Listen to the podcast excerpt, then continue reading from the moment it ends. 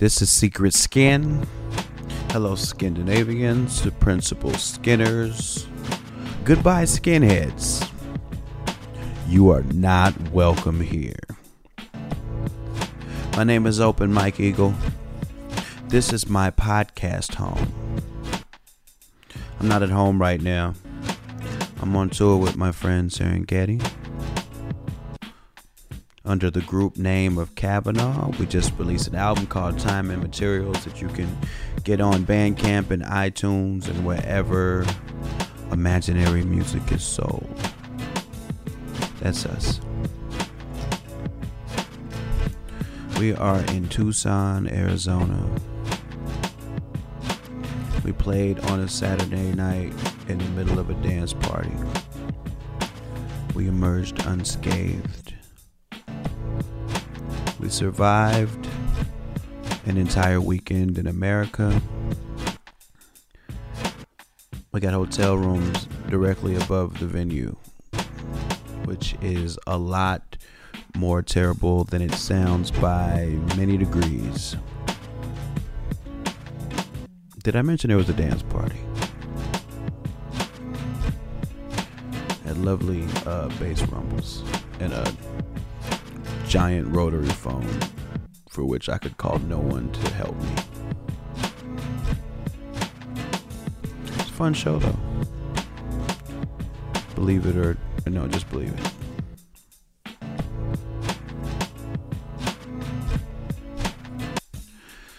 We're gonna be in Texas this week, in Austin and Dallas. We're rolling with uh, producer Illingsworth and singer songwriter Mousy McGlynn. For right now, I'm sitting in a hotel room, a better one in Tucson. I just watched a wrestling pay per view and it made me happy. Then I'm watching Twitter and it's making me sad. I'm watching like the Black Lives Matter politics and drama. Like the leaders are falling out. And uh it's reminding me a lot of uh, activism in in undergrad.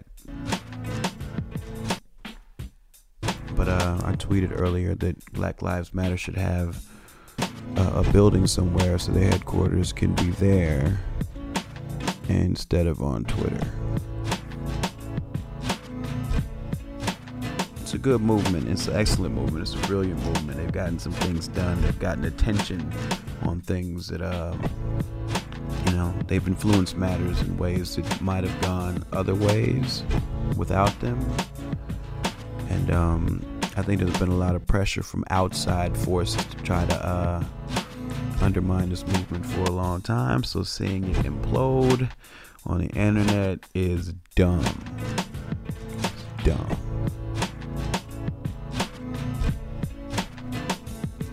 Stop it.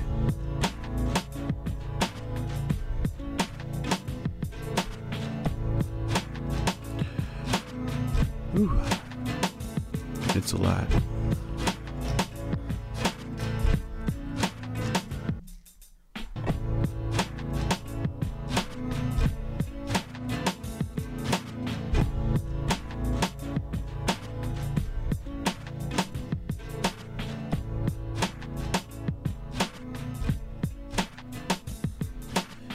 Got some news, guys. Principal Skinners, Scandinavians, uh, Skinter Planetary Travelers.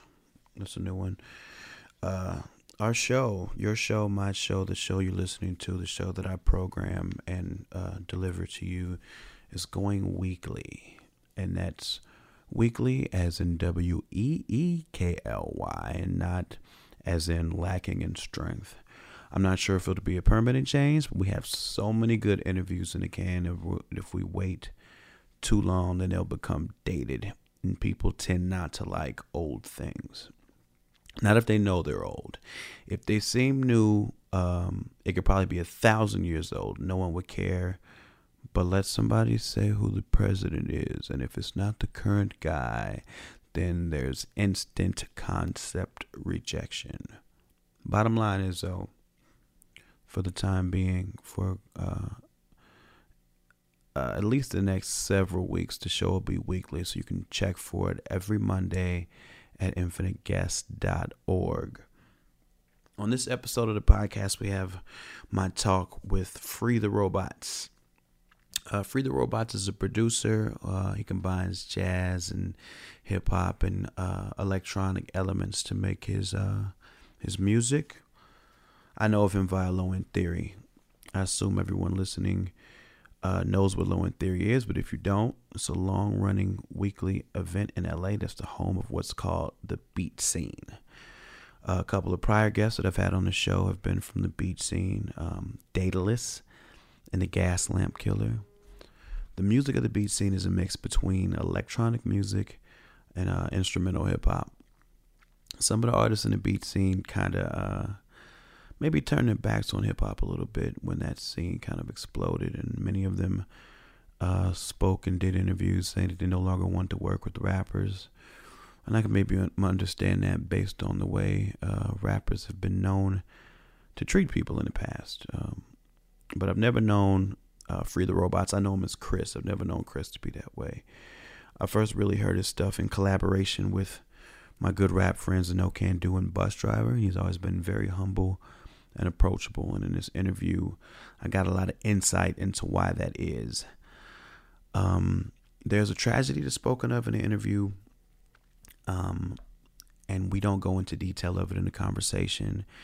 And I don't know too many of the details of it in real life, but Chris did own a restaurant in Orange County in California that was home to a lot of really awesome uh, hip hop and instrumental and beat scene events and uh, something happened outside of the club one night where um, a woman was actually killed in a fight, and um, of course that uh, it was a big event, a big news story at the time. And uh, talking to Chris about it, it seemed that that incident took a lot. Uh, out of him too, him being the you know one of the owners and principal operators and managers of the club, and, um, you know, I just wanted to underscore that a little bit because we don't really say what it is in the interview, but that's basically uh, what happened. And I'm sure if you want to do some research, um, the rest of that information would make itself available to you. But here it is my talk with Free the Robots. This is me and Chris talking in a very strange Panera Bread in downtown Los Angeles. Now, you grew up in Santa Ana? Born in Santa Ana, grew up all around Orange County, but uh, everything that I was everything that was interesting in my area at least was in Santa Ana. Okay. And uh, it you know, and that's what it is like you know, it's Orange County and, and it's the same thing. It's like you don't Orange County is something that you know, in in everyone's eyes or in the typical eye, like yeah, it's like this, you know, it's just beaches and yeah, and just like you know very comfortable and everything. But you come into Santa Ana and Anaheim, and it's very familiar to um, Los Angeles. And growing up, that was the only thing that was interesting. And yeah, I, I guess like a good part of my childhood was just spent there. Yeah, yeah. like what areas were were, were you most uh, frequenting at that time? You know? pretty much there. Yeah. Um, I mean, all the way up until high school when we started actually throwing parties and you know throughout you know in Westminster and and or Garden Grove-ish type type vibe. Like pretty much when you're in an area like that, um, but you're always fascinated by street cultures that aren't in front of you. Like you know, I grew up to watching Juice and Kids Right. and Beat Street and stuff like that, and I was been fascinated by New York lifestyle, but it just didn't exist in front of me. So. Um, by any means necessary to uh, fulfill that cultural void, you you kind of just you know get with the people that understand you or have the interests that you know you have and, and build with that and somehow it bec- your surroundings become interesting even though they're not visually interesting you know more So- culturally Was it always you connecting with other like musically inclined people out there? I'd say so. Yeah, uh, musically inclined people were who were into just different things because, you know, there is definitely a very conservative culture Yeah. that is taken hold of I mean, the it's whole of Disney down there, UC that. Irvine, like exactly, yeah, big- Irvine. I spent some time over there too. yeah.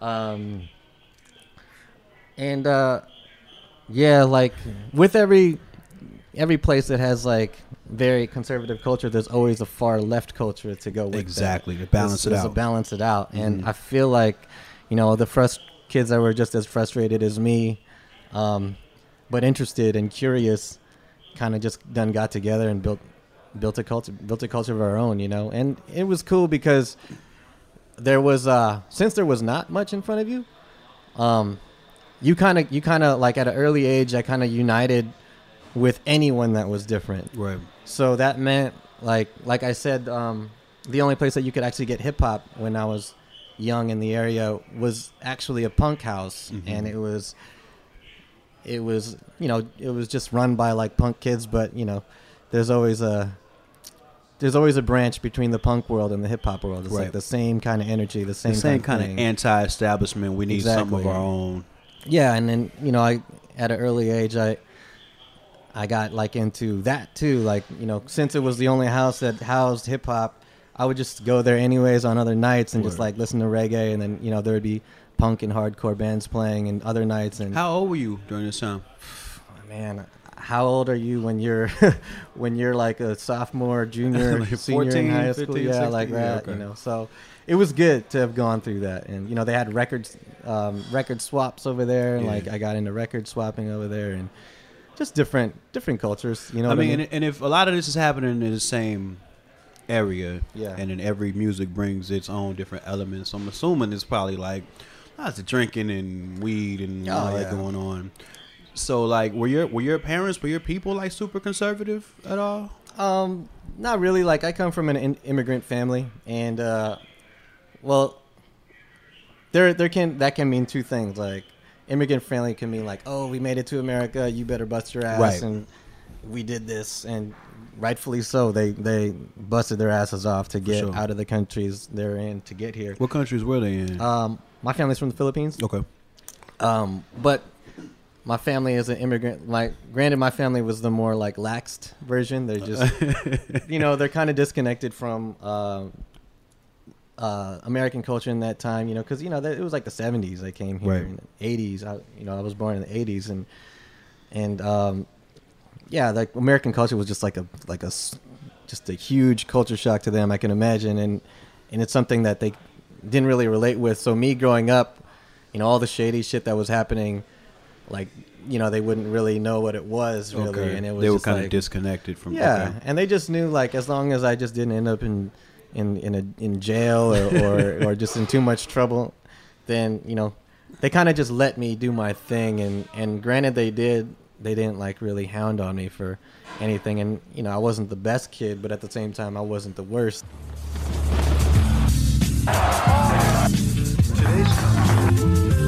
About to one take this shit, nigga. Dear diary, what a day it's been. Dear diary, it's been just like a train. Illuminati trying to read my mind with an eagle eye. And the haze got me thinking why we killed You said y'all kind of made y'all own scene. Did that start in high school or did that start later? Oh, it started in high school. Okay, so what, what, what was your scene like that y'all created? Oh man, it, it was just uh, anyone that was different. You know what I mean? Like, So at, was it all pretty much based at that same spot? yeah, Okay, yeah, okay. Because I actually went to. Um, I wasn't actually living there at the time, but I went to a very conservative school. You Okay. know, I went to Irvine High School. Oh shit! Yeah, okay, yeah, exactly. yeah. Because like, my dad had uh, an address there. We weren't actually living there, but there was an address there, and there was like a room that we would like kind of.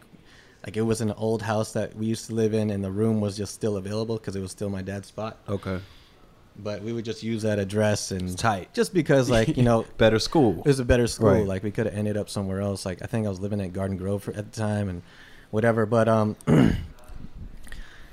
but yeah, and then you know just being around like just I don't know. I I, I don't, I'm not one to to. I just I can't say I'm better than anybody. It's just more so I don't relate with Yeah, yeah, yeah, with yeah. a lot of um, that society, you know.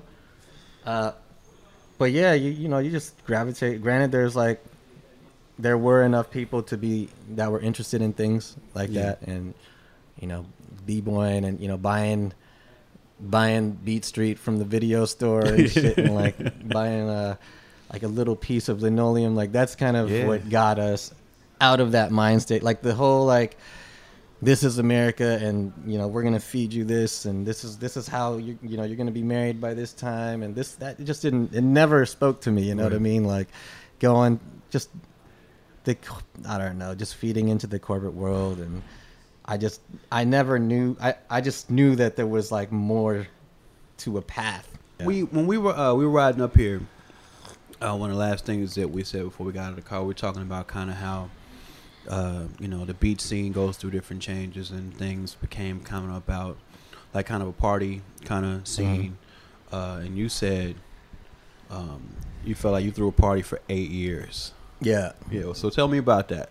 I mean, as uh, I'm I'm referring to the Crosby basically. Okay. I open up for those that don't know. I, I opened up the Crosby, which is a restaurant, music venue slash cultural mecca of fun. Yeah, and one- one of my all first- sorts of shit. Big shows was down there. You yeah, know. yeah, and it's it's seen like so many, uh, just so much talent and. And it was exactly what me and my friends wanted to do at the time In Orange County. in Orange County, yeah, in Santa Ana, and it was just a nonstop party. And um, if you can imagine being out every single night of the week for eight years, in in a room full of alcohol and all sorts of other things Oh, yeah. going on that you know that's on the low low, um, then yeah, it's it. it you definitely grow up fast because Mhm. I, I opened up the Crosby. I was like 25 years old. You owned it. yeah, Okay. Sole Yeah. ownership, or you had partners? uh, two partners. Yeah, Okay. yeah, two partners. So were they was- musicians too, or they were just Yep. more on the investment side? Okay. Uh, musician like uh, my buddy Phil. He's my, uh, one of my partners. He was a, he, he's also a musician slash uh, videographer. He's um he's actually used to pe- play with me as Free the Robots back in the day. He, we used to do the uh, the stuff together, the whole live thing. And then my other buddy Mark, who's just uh, is really into design and art, like visual arts and stuff like that. It's a very creative house by Right. very creative people. And uh, I don't know, we were young and we wanted to just build a foundation for us and our friends and and just to keep us interested because we Right. were hella bored in Orange County. But at the same time, we wanted to build something there because we didn't want generations of other people to just stay bored, you know. Right. Um, but yeah, it was an eight-year party. There was a tragic thing that went down. Was Yeah. that at your restaurant where that where that tragedy took place? Yes. Um, well, it was outside. Right. It was, you know, it's definitely very unfortunate Yeah. event. Um, something out of our control, but you know, with that, that happened. Like it, it, you know, long story short, it basically led to the demise of what the Crosby was. Right. You know what I mean? And you know, that's it's kind of a longer story, but uh, you know, a lot of us kind of we all lost a completely different chapter of our lives as Right. well, you know, and it, everything just kind of changed, and that that happened like last year. I that was so. last year. It, it feels so, like yeah. forever ago now, but I know it wasn't that long ago. Yeah, it wasn't that long ago, but I know that like it was just a, it was a bit much to But I think on. that's what I think that's what you're saying too, because so much has changed since then. Oh, yeah, that's yeah. why it feels like it was so long ago. Oh yeah, even though yeah. it I mean, wasn't. everything's just going so fast, and I'm I'm I'm definitely psyched to see, um, because a lot of the people who are like doing very well these days, a lot of them, you know, either started at the Crosby or you know in the early part of their career had passed through the Crosby, and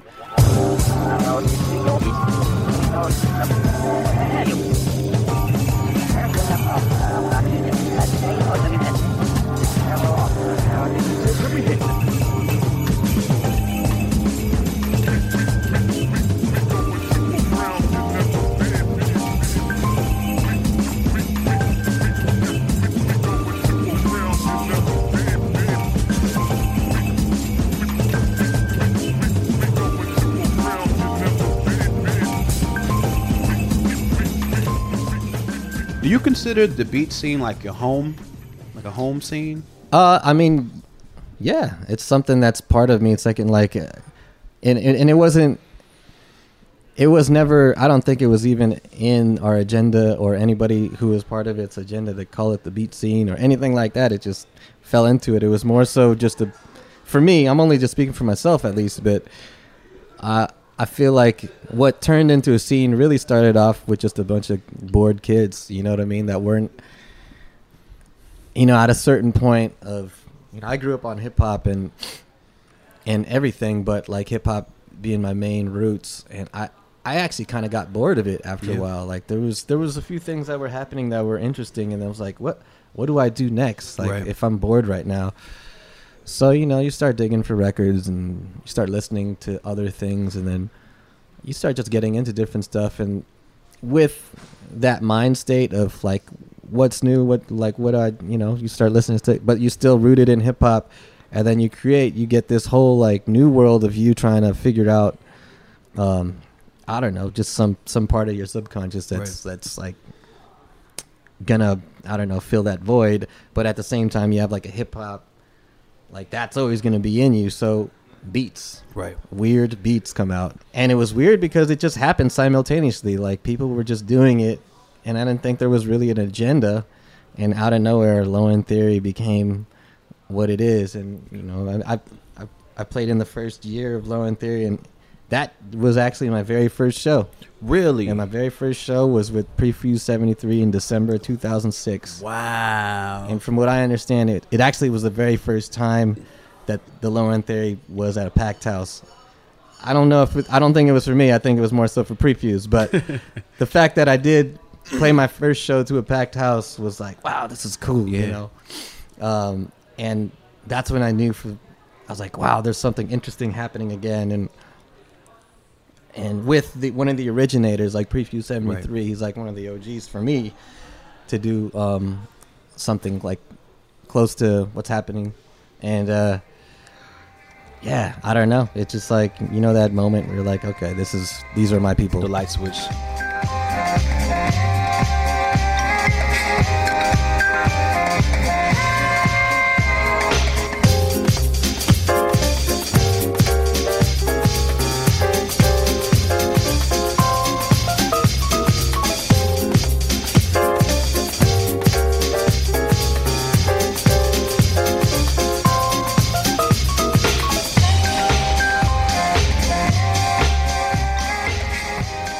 Used to go to Sketchbook? Uh, back in those days, you know, I was I was that was when I was bored in in in OC, and I I definitely knew everybody, but I was just I never really left my house. I hear you. I was always on some like I don't know, cause like Will Gaslamp, you know, has been talk like was talking about that from back in the day. I mean, just for those that don't know, Sketchbook was uh, an event that used to happen. Uh, like, it was in uh, the Virgil when you speak called the Little Temple, and it was in that side room, I Yeah, believe, yeah. right? And then people just used to kind of come in and almost take turns playing beats, Yep. right? Yeah. And, and that, you know, and from my understanding, that came to be a place where the beat scene kind of germinated too. Yeah, that was actually the the first like you know that was the first like thing, and I remember there was this one show that happened downtown, and it was like kind of like a it was the first time that I'd seen that many artists together from that world. You know, I think it was like it was like Daedalus and Gaslamp, and I, I think like Peanut Butter Wolf and and all these people just that were just part of something interesting. They all played in this weird loft space downtown, and it was during the sketchbook era Okay.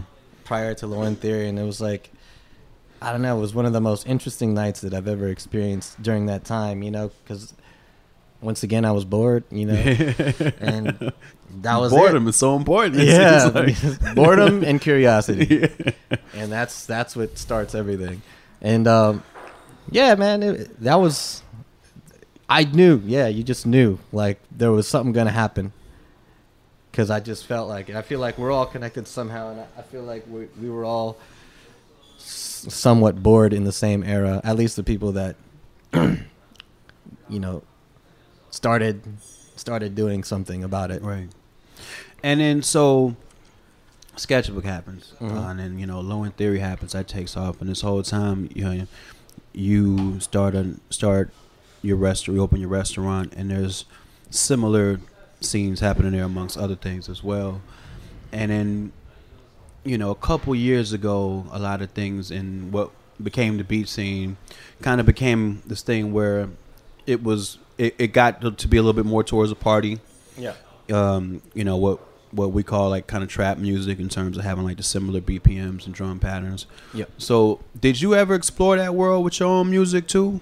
Um, yeah, a little bit. I mean, it's it's definitely. I mean, it's a good sound. Like, Yeah, I mean, it, it, yeah, it, it yeah. works for what it works for, for sure. Like, Yeah. you know what I Oh, mean? for Like, it's sure, it's, man. it's energetic and you know, exactly. Yeah. And, I'm down with that. You know, like, I mean, trap to me before was not like what it is. I mean, I I, I always you know, it was always the southern rap. before, exactly. You know, it and- was it was uh it was eight ball and MJG. Exactly, It was yeah. um um three six mafia. You know what I mean? Right.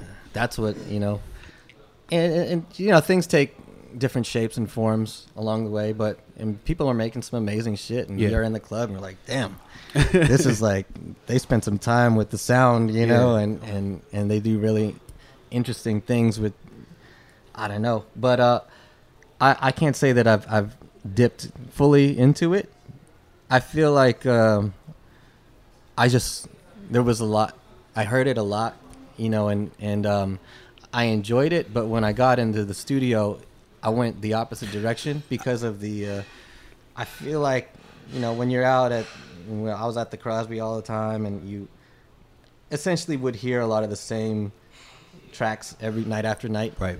Um, and you know, as much as I enjoyed it at the time, like subconsciously, my mind went onto relaxed mode. Like, okay, I need to get, and that's, you know, that's how I re- released the balance, which is like the beginning of the trap world.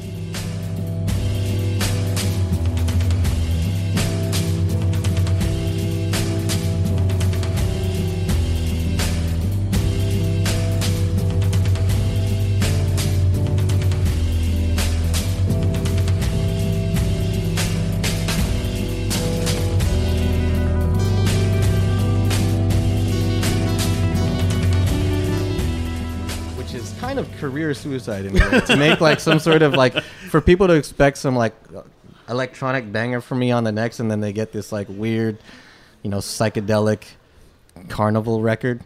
And but you know, in, in all honesty, the record was honest at, for the time, and uh, and it, it, it there was no agenda other than like I would just make it in the morning time or after work and I was in relaxed mode. I wanted to tune away. I really think it's a beautiful album, man. Like Thank it's you. really beautiful. You Yeah, know, in a, thank in you. a you know in a world where you things had gotten kind of party and banger, and you know, and that that was the mode of the day. I do think it's like a it's a, it's a record with heart. You know what I mean? I think that's really awesome. Did you like? Did you play all the instruments on that too? yeah, for the most part. amazing, I mean, there's there's a couple samples, but I've But I know, Yeah, like, like like, okay, on a song like uh, "Last Night," where it's mostly just instrument. Like you played that yeah, piano. yeah. That's amazing. That was man. actually uh, that's super dope. Enchanté d'avoir fait votre connaissance. Puis-je vous offrir un verre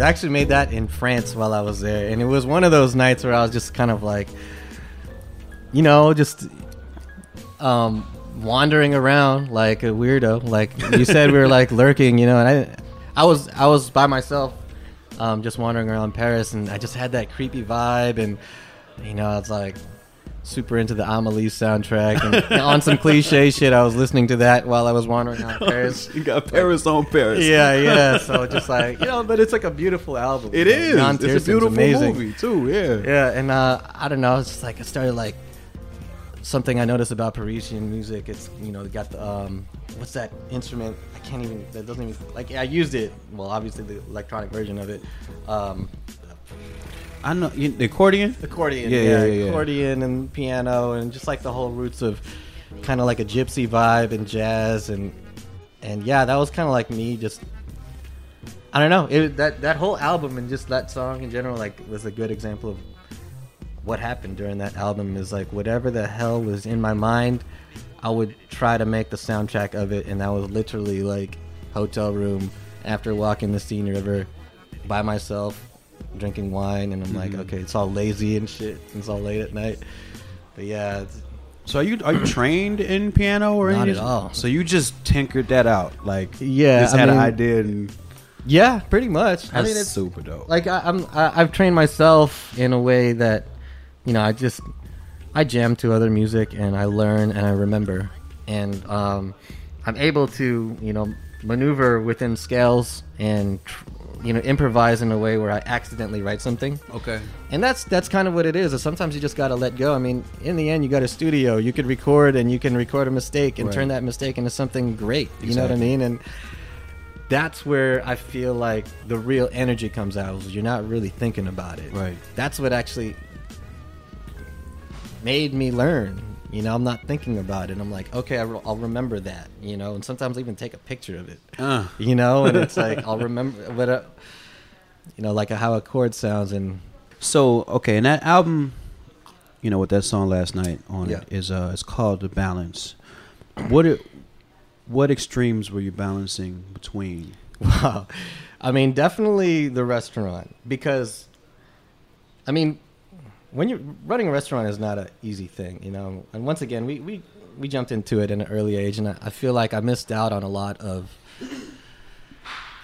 uh, a lot of thing, like normal things like people that you know i had to juggle my creativity and like having to be there there's nights where you know I I'd mean, be- yeah, you're running a business. yeah, like straight running. Like I'd be, you know, back from a freaking crazy ass one month tour, and I would come home, fly back home, just to say what's up, and end up working that night. Right. You know what I mean? Getting behind the bar or hosting tables and busting and just getting right back into it. And so you did every job in there. Oh yeah, that was our spot, man. That was our baby, and um, that was the balance. It was, or it's trying to find the balance between creativity and having to work like that type of job. And it's a very intense, labor-wise, and you know, I've definitely shaved off a couple years of my life in that experience, just going in and you know the stresses and everything. But I don't know. I wouldn't take it back, man. It, it was it was a crazy experience, you know, to to do that. But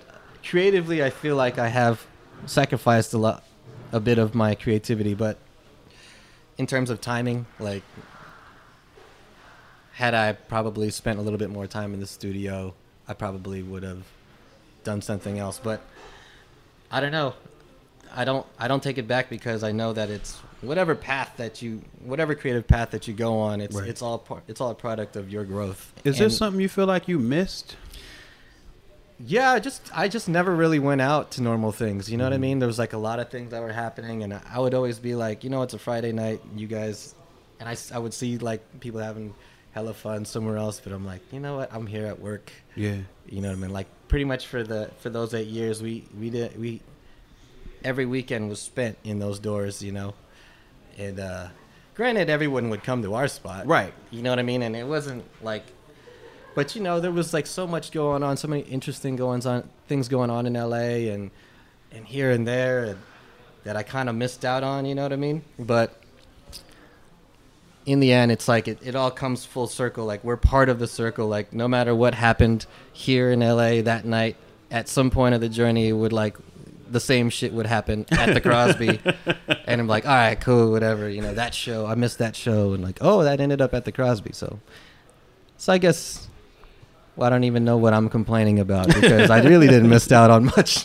But no, I don't. You know, I don't think. I don't think you didn't sound like you were complaining at all. Yeah. But um, because I'd asked you what the extremes were, and and I- and I thought that made a lot of sense. So you were trying to uh manage, you know, your business self and your creative self. Yeah. That's it can't be the same person. That would never work. No, man, I those are two different parts of the brain that do not work well together, man. Sometimes you'll be in the studio or I'll be in the studio all day, and by the time I get to work at night, I'll be completely out of space, like not even having any type of conversational skills whatsoever. Mm. Like my employees are like, Chris is a, a vegetable right now. you know, he's in the studio all day, and I'd just be there like, all right, I need a whiskey. and then I'd be like, okay, normal, somewhat. you know what I mean? Take the edge off. But you know how it is. Like when I you- do. When creatives know that you get you get into a zone that is so far detached from your your like planet Earth. You know what I mean? Like it's almost like drugs. It's like doing psychedelics where Right. you just you're so far out there that coming back to Earth, it's like it's almost like a culture shock. Right. You know. Where did the name Free the Robots come from? That was kind of me. I think I was just watching a sci-fi movie at some point. I just like nerd out on weird 1970s sci-fi movies, and I don't know. It just came to me, and it, it somehow like it just clicked, and I was like, that just sounds really dope. It does. you know what I mean? And and I wrote it down. I, I'm always my mind is always open to things that sound dope to me, and mm-hmm. I'll write it down. Like I always have a notepad ready, and like whether I want to name it a song or something or a project or something. And Free the Robots was one of them, and it was be- it was cool because it actually made sense to my to me at the time because I made that in like 2005, which is probably my boredest time, and and you know there was so it was the beginning of you know the MySpace movement and like the the the I can I don't have to buy studio time movement, and Right. it's like it was the liberating movement for music. Uh. We weren't like bound to the middleman, or we weren't bound to. Um, you know, trying to get on labels or just the old ways were done. Like we could do this shit on our own, and me just realizing that like free the robots the name just kind of made more sense and like you know i was working at an art gallery at the time and i was really into uh, how artists like street artists would do weird limited things and they would just do things on their own terms because they're artists and they were just they were just they thought so freely and and you know my first record was the prototype and i did that you know, like how an artist would and just like spray painted every single one. I did 400 copies that i burnt by myself and spray painted one um, one by one and like hand numbered them and put them out on myspace and that it did so well and i was like man that was like really liberating for me I, like i'm no, i'm no longer am here to please anybody or You're you know, not waiting for some record label Exactly. to discover you. Exactly. made it happen. and yeah, it was just like, okay, it's time to just do it myself, you know, just DIY. I mean, I've always been a DIY guy, and everything that I was into was DIY. Then why don't I just do this myself, you Yeah. know? Well, You travel a lot, and I'm Yeah. assuming you're probably getting a lot of conversations with people at airports. Yeah. When they ask you what you do, and what do you say? I just say I'm a musician, And they ask you what kind of music. they're like, yeah, what do you play? And I don't know. It's it's the conversation usually drops. I I tend to drop the conversation because it's like it's something you can't really explain to anybody. Like, well, I do electronic beats, and sometimes I play this and that. Um, and it's something that you know it's it's it's hard to understand, but. It, it usually stops at yeah, I play the keyboards, and, Okay. and at some point they're like, oh, he's probably in a band somewhere.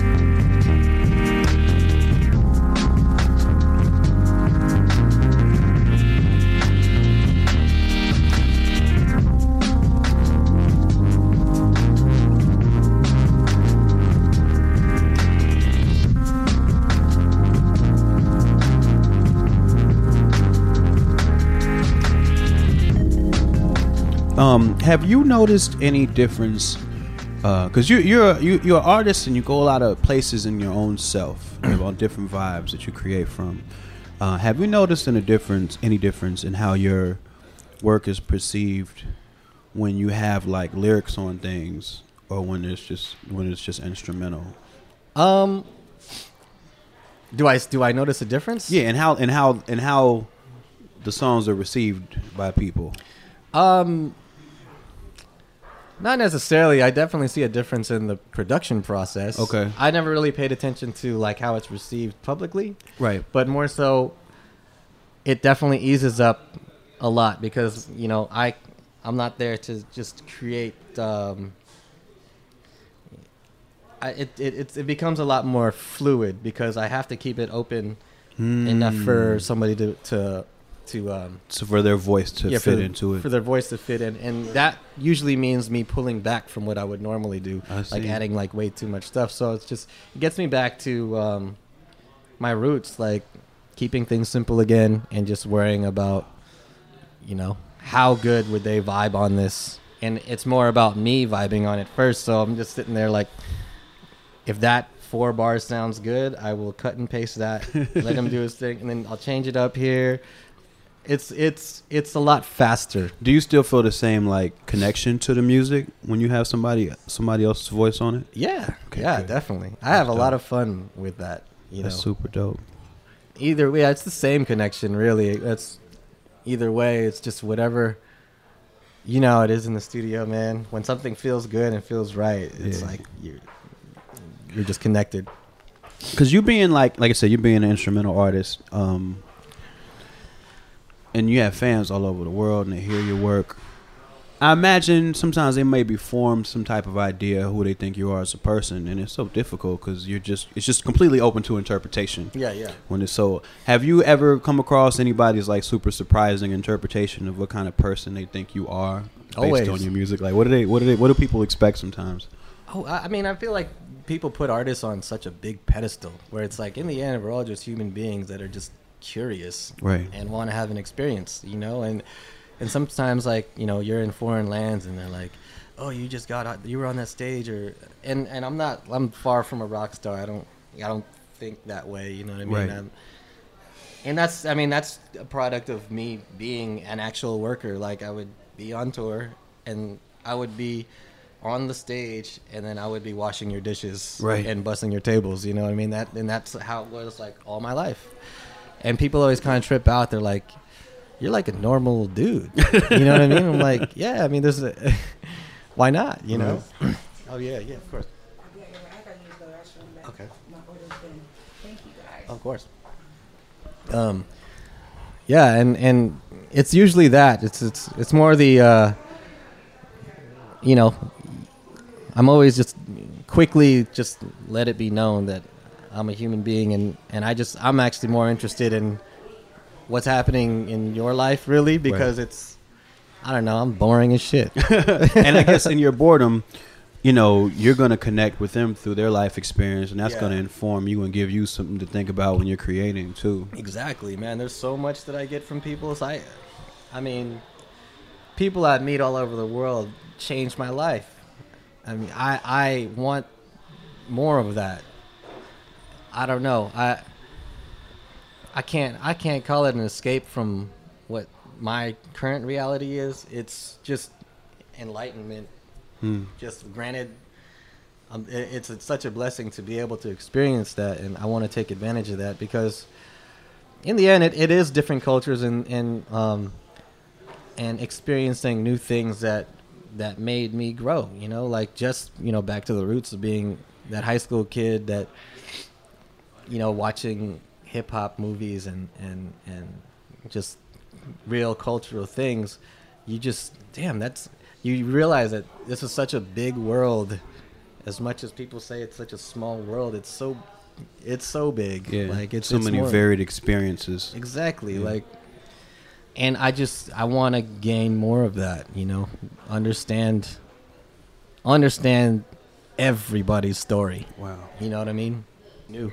Damn well thanks a lot man i appreciate you taking the time to to, to talk to the people man anything you want to tell them on the way out Uh, I think I've said enough, but thank you for listening. absolutely Much man. love. uh where can they where can they find out any information about what you're doing If you basically just type in "free the robots" in your Google thing, you might get me some at some point. but yeah, Instagram, Facebook, Twitter, free the robots. It's all the same thing. Bandcamp. Yeah, that's Word about. up, yeah, that's right. well thank you Thank you. right. Very nice. all right peace